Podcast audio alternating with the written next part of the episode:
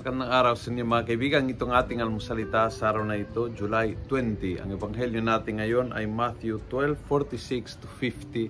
Ako po si Paolo Luciano Feloni, Paris Priest ng Kristong Hari sa Dice of Novaliches. Sabi ng Gospel, while Jesus was still talking to the people, his mother and his brothers wanted to speak to him and they waited outside.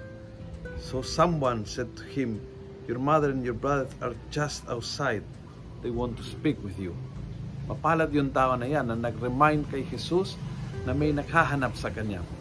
At yun ay isang importanteng misyon. Mag-remind kay Jesus na andyan yung tao nangangailangan ng iyong presensya, nangangailangan ng iyong pansin, nangangailangan ng iyong tulong. Hindi lagi tungkol sa sarili ang sasabihin mo sa Panginoon.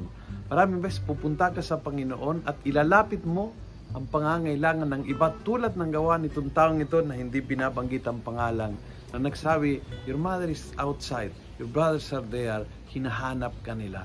Maraming tao na naghahanap sa Panginoon at marami ding hindi alam kung paanong lumapit.